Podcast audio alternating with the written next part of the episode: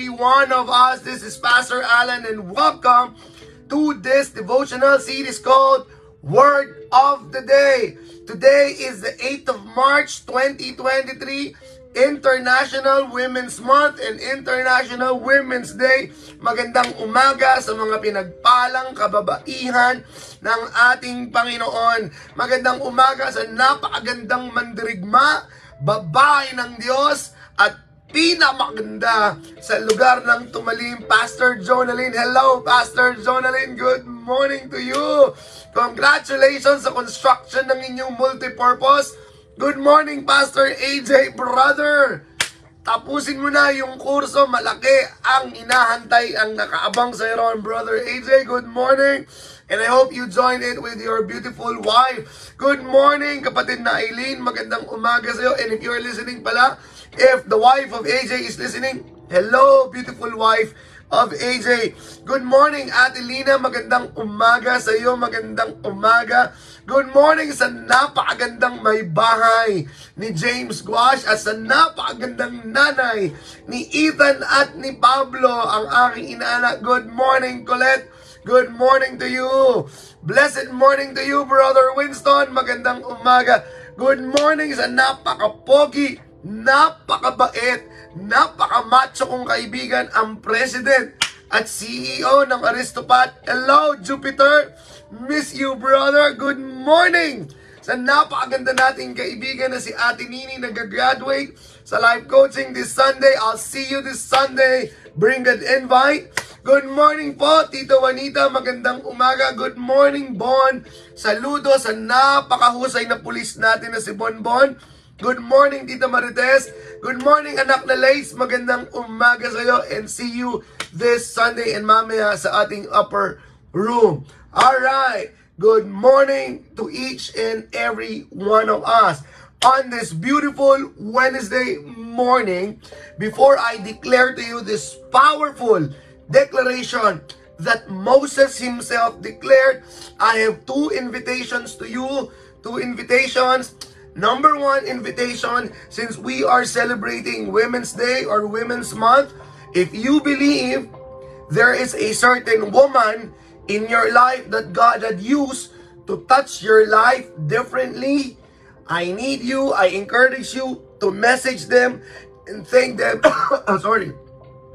And thank them by acknowledging that their lives has been a great contribution on the betterment of your life. Pasalamatan mo lang yung mga babae na ginamit ng Diyos sa buhay mo. Good morning to you, Kuya Arman. Good morning and good morning, Christian.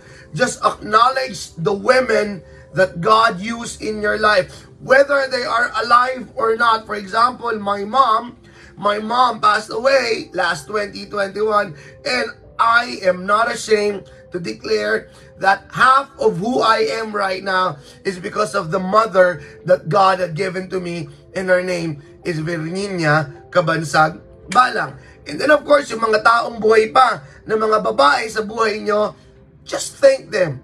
Just let them know that you are grateful for their lives. And that is what we call honoring. Andi dito yung isang babae na pinagpapasalamat ko sa buhay ko, ang napakaganda kong biyanan, si Inay Diosa. Kung hindi sa kanya, hindi ko magiging asawa. Ang napakaganda kong asawa, napakabait, at napaka malaking takot sa Diyos. Very good leader, very good wife ang aking asawa. So thank you, Inay Josa. Thank you, Inay Josa. So that's the first invitation. Acknowledge and honor the women in your lives that God had used. If they are no longer here, utter a breath prayer thanking God for their lives. If they are still here, message mo lang, salamat, isa ka sa mga ginamit ng Panginoon sa buhay ko. Just the women.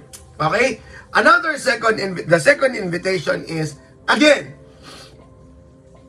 if you are interested to know more about the discipline of life coaching? How can it help you personally? And how can it help you empowering others? I believe that you should invest in yourself by learning the basic regarding the discipline of life coaching. And if you believe your pastor, your deaconesses will greatly benefit from it, I do encourage you to send them in this course that I am offering. For the pastors and deaconesses, April 10, 17, 24, and May 1. 10, 17, 24, and May 1. It's Monday. So if you believe you are a pastor, you are a deaconess, and you want to know more about life coaching, give me a message. That's for the pastors and deaconess. Now, if you are a lay person and you believe it can greatly help you in helping yourself and in helping others, the schedule for the lay, April 15, 22, 29, and May 6. All of them are Saturday. As early as now, I will tell you the learning fee is 2,000 per session. That is cheap. That is cheap, but I guarantee you, I will give you a way, way, way better than what you have invested in. Never forget that. Invest in yourself. So those were the schedules. Again, if you want, just give me a private message.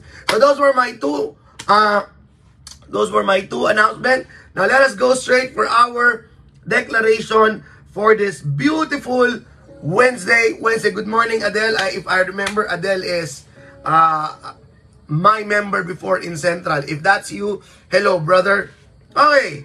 In the book of Exodus, chapter 15, verse 11. Oh, by the way, tag someone, invite someone if you believe God has a word for them this Wednesday, Wednesday. Okay. Amen to that, Adelina. Exodus chapter 15, verse 11. Wait lang.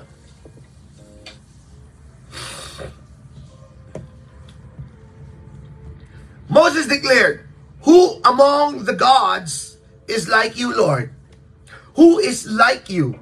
Majestic in holiness, awesome in glory, working in wonders. I want us to zoom in into the last part of his declaration. Awesome in glory, working in wonders. Awesome in glory, working in wonders.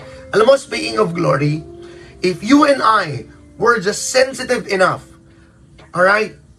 Eh, sensitive naman ako, pastor eh. Then, add more to that sensitivity because every moment, God is talking to us. You just have to be aware. Lagi kong sinasabi to sa mga nakakausap ko, if, if you encounter a word or a thought twice or thrice, it means God is telling you something. God is telling you something. So I need you to include in your prayer, Lord, let me be sensitive on what you are telling. Because every now and then, God is displaying His glory in our life. And that is what Moses declared. Awesome in glory, working wonders. Now for this Wednesday, Wednesday, declare it down there in the comment section God is working wonders in my life. God is working wonders in my life because I guarantee you, I declare it, I believe it, it will happen. Not just I not because I said it, oh no, but this because it is a fact that God loves to work wonders in your life. Good morning, Ate Judy. Congratulations sa bagong member ng family. Type it down there. God is working wonders in my life or if you want to include everyone in our lives. I guarantee you, I guarantee you, it will leave us in awe. Wow! Ang lupit mo, Panginoon. Ang galing mo. Come on, come on, come on. Moses described it awesome in glory, working wonders. And if you believe that God is about to work wonders in your life, not tomorrow, not next day, but today, type it down there. God is working wonders in our life. Come on, come on, come on, come on. Or if you want it to be possessive, in my life. Type it down there. Type it down there. God is working wonders in our life. Oh, I love the declaration of Pastor Joey, of Dr. Joey. God is working wonders in our family and our church. Amen to that. Kaunlaran will live up with its name. That every day, umuunlad.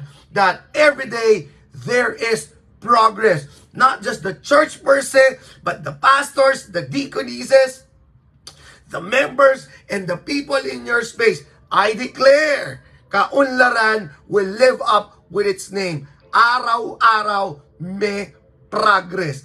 In Jesus' name. God is working wonders in our lives, sabi ni Lace. Come on, come on, come on, come on.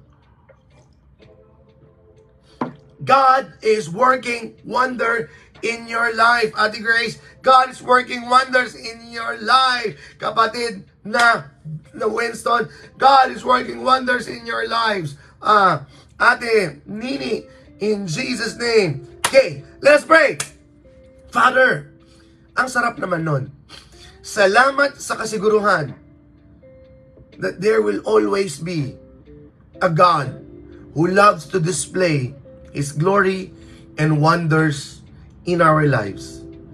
We pray the same prayer that David prayed. Who am I that you are mindful of me? Siya rin naman ang sumagot. We are fearfully and wonderfully made because you loved us. We are your masterpiece.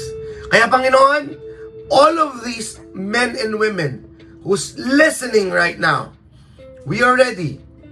Use our lives to display your glory and your wonder in our lives.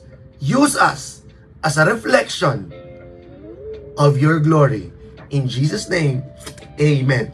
Be excited because God's about to do wonders in your life. Okay, uh, our word of the day is night shift.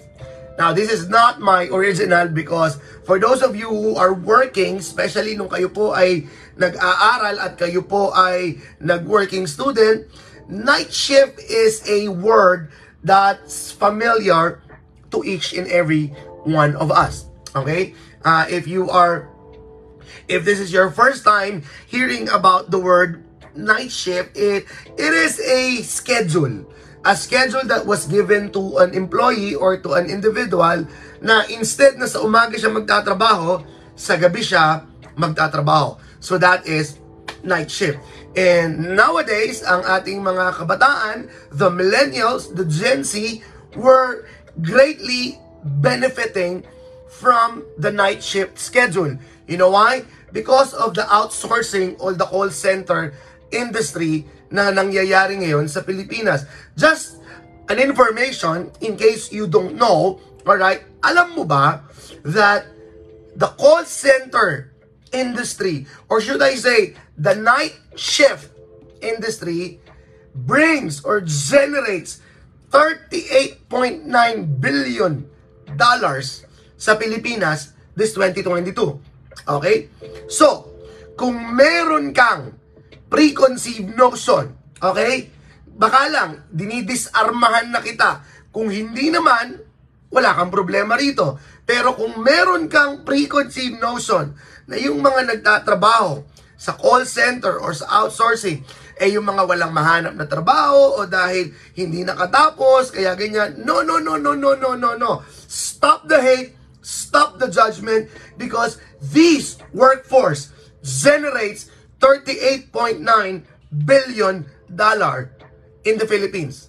At yung 38.9 billion na yon, yun yung isa sa nagpapaalwan ng buhay mo bilang isang Pilipino. Yes, pwede kang magsabi, hindi, hindi naman maayos ang buhay natin. Well, that is up to you. Alright? But if you will look, you have a lot of things to be grateful as a Filipino. And I do encourage you, instead of pointing out what's wrong, why not enjoy what's right? Okay?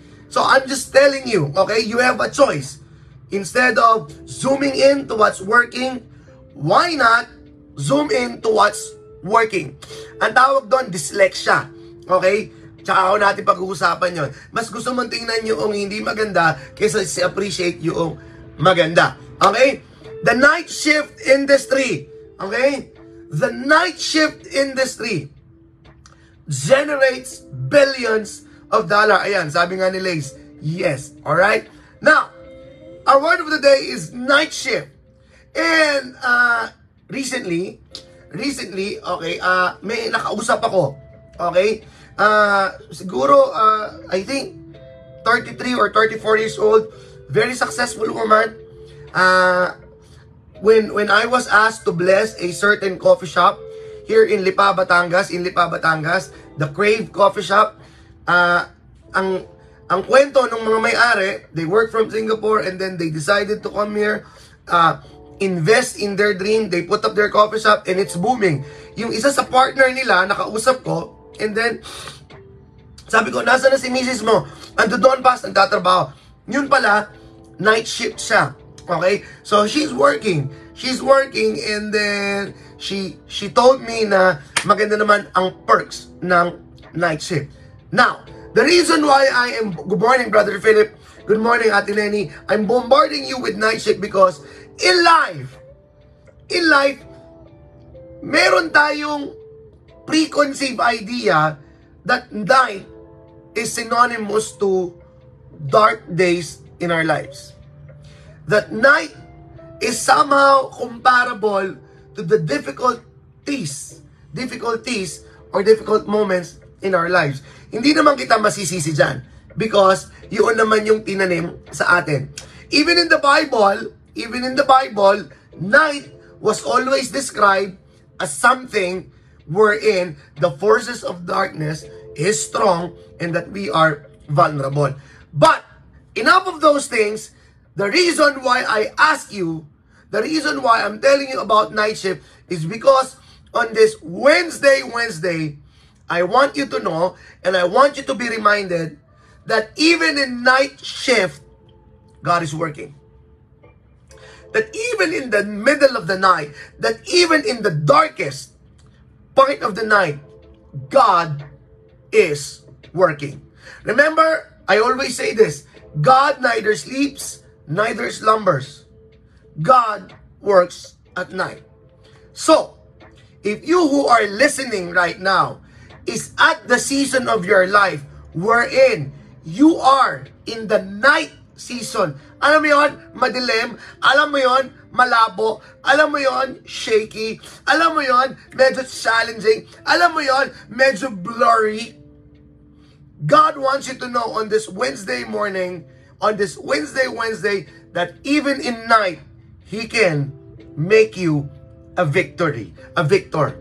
Ang tatitle ko sana is The Winning Night. Kaso parang medyo e-cheesy. But I choose night shift. Because this Wednesday, Wednesday, I need you to know and I need you to embrace kahit gabi, nagtatrabaho ang Diyos. Even in your night moment, wherein even if you don't feel Him, even if you don't see Him, God is working. Let me give you two examples for that. Alright? Esther, chapter 6, verse 1 to 3. Esther, chapter 6, verse 1 to 3. Let me give you first the background. There is a brewing evil when this happened. What is the brewing evil? A certain man, all right? A certain man named Haman, something like that, planned to kill all of the Jews. Meron ng plano, nakakasana. Okay? There is already a looming danger, a hovering death among the Jews at this moment. And the people involved in this story knows about it. Okay? But Esther chapter 6 verse 1 to 3 is a clear proof that even in night, God is at that shift. Esther chapter 6 verse 1 to 3. That night, I love that. That night, today, you are listening right now, this night, sabihin mo, wag mo nang itype, sabihin mo sa sarili mo, declare, tonight, this night, sabi dito, that night, the king could not sleep. So he ordered the book of the Chronicles, the record of his reign, to be brought in and read to him. It was found recorded there that Mordecai has exposed Bigthana and Teresh, two of the king's officers who guarded the doorway, who had conspired to assassinate King Xerxes. What honor and recognition has Mordecai received for this? The king asked. Nothing has been done for him. His attendants answered. Listen to this. Listen to this. That night, this is a clear example that even in our darkest, nightest moment, kung meron man salitang nightest, God is working in the background. God is already talking to the sources in our lives. Sino ba yung Xerxes? Xerxes is the one that has the power to elevate us. Xerxes has the one that God will use to honor and recognize what you have been doing. And Xerxes is the one that God will use to end the night moment in your life. Now look at that. Even at that moment, pinapakita sa atin ng Panginoon, God will use the mighty, God will use the powerful, God will use the famous, God will use people in possession to recognize you. God will use people in possession to elevate you. God will use somebody to honor you, kapatid, na sa tingin mo, hindi ka na-honor. And in that middle of the night, Mordecai had no idea. Mordecai was afraid because he believed they are about to be exterminated as a race. But that night, God is working on a night shift and God talked to sources by not allowing him to fall asleep. Sometimes, Sleepless night is God's way of making His solution in our lives. So minsan kung hindi ka makatulog, you pause for a while. Lord, meron ka bang sinasabi? Sometimes kung hindi ka makatulog, you ask God, Lord, ano ba ang pinapagawa mo? And sometimes yung mga tao, the people, the person that God will use to honor you, to recognize you, to end your night shift, hindi na pinapatulog yan ng Panginoon. And thank God because God is working on a night shift. God works on a night shift. God works on the night shift. If you believe that, type it down there. God is working on my night shift. God is working on my night shift. And God is already talking to your sources. God is already bothering those people that He will use to end your night shift, to elevate you. Good morning, Bethany. Congratulations on your checkup. And I believe in the name of Jesus Christ, Road to Wellness is happening. See you this Sunday with your hubby. God works on a night shift. Time will come.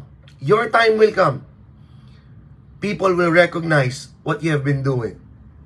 Sabi, sa book of Proverbs, those people who sing their own praises always gets the wrong tune. Don't bother talking about what you did or what you are doing.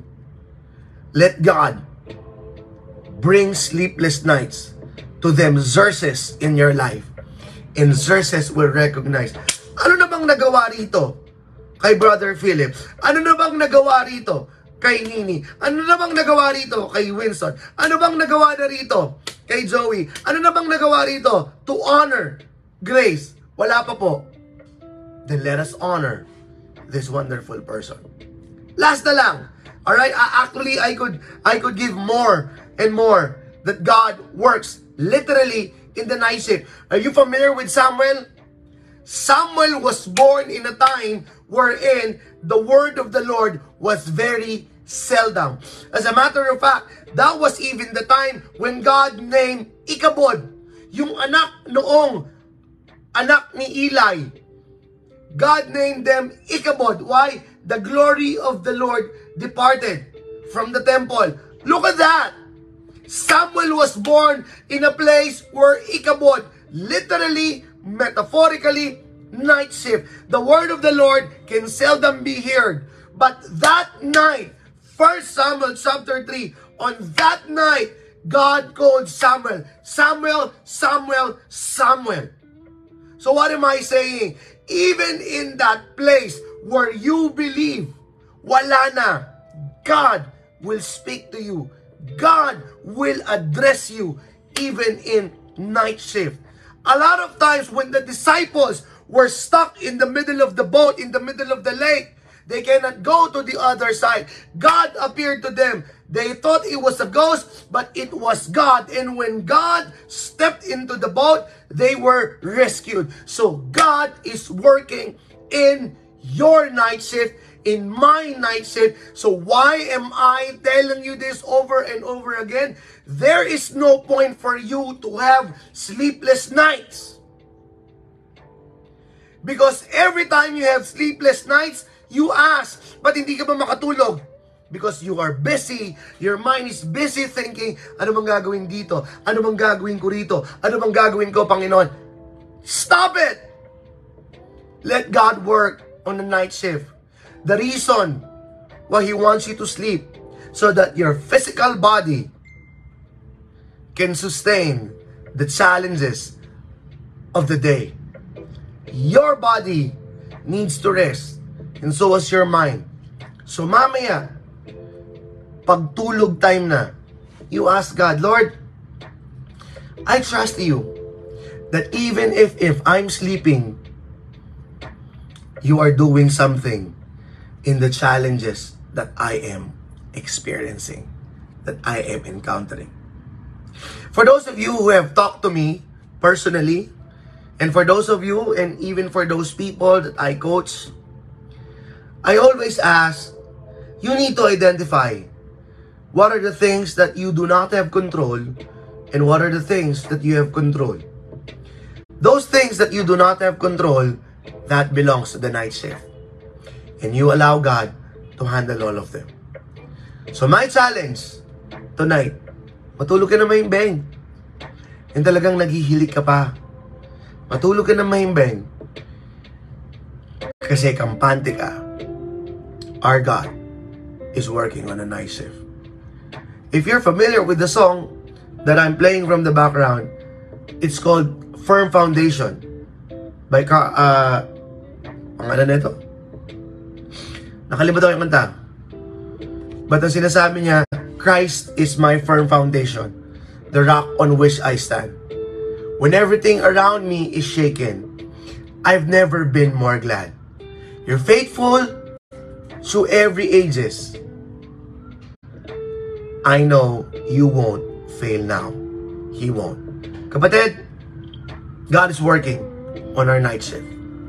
May you sleep peacefully and soundly this night. If, if, hindi ka talaga makatulog, ask God, may sinasabi ka po ba? Or if hindi ka makatulog dahil may inaalala ka, you are working on a night shift. Hindi ka pang night shift. Let God handle the areas and concerns in your life because He works still in the night shift. Father, I pray in the name of Jesus Christ, Kausapin mo po yung mga serses ng buhay namin. Naniniwala kami, Panginoon, that you never stop from working. Even Jesus Christ Himself have said, My Father is working, and so am I. Salamat, Panginoon. At the night, we can sleep peacefully because we have a powerful, loving God who works even in night shift. In Jesus' mighty, powerful name, this is our prayer. Amen. God bless everyone. God bless. See you tomorrow. Bye-bye.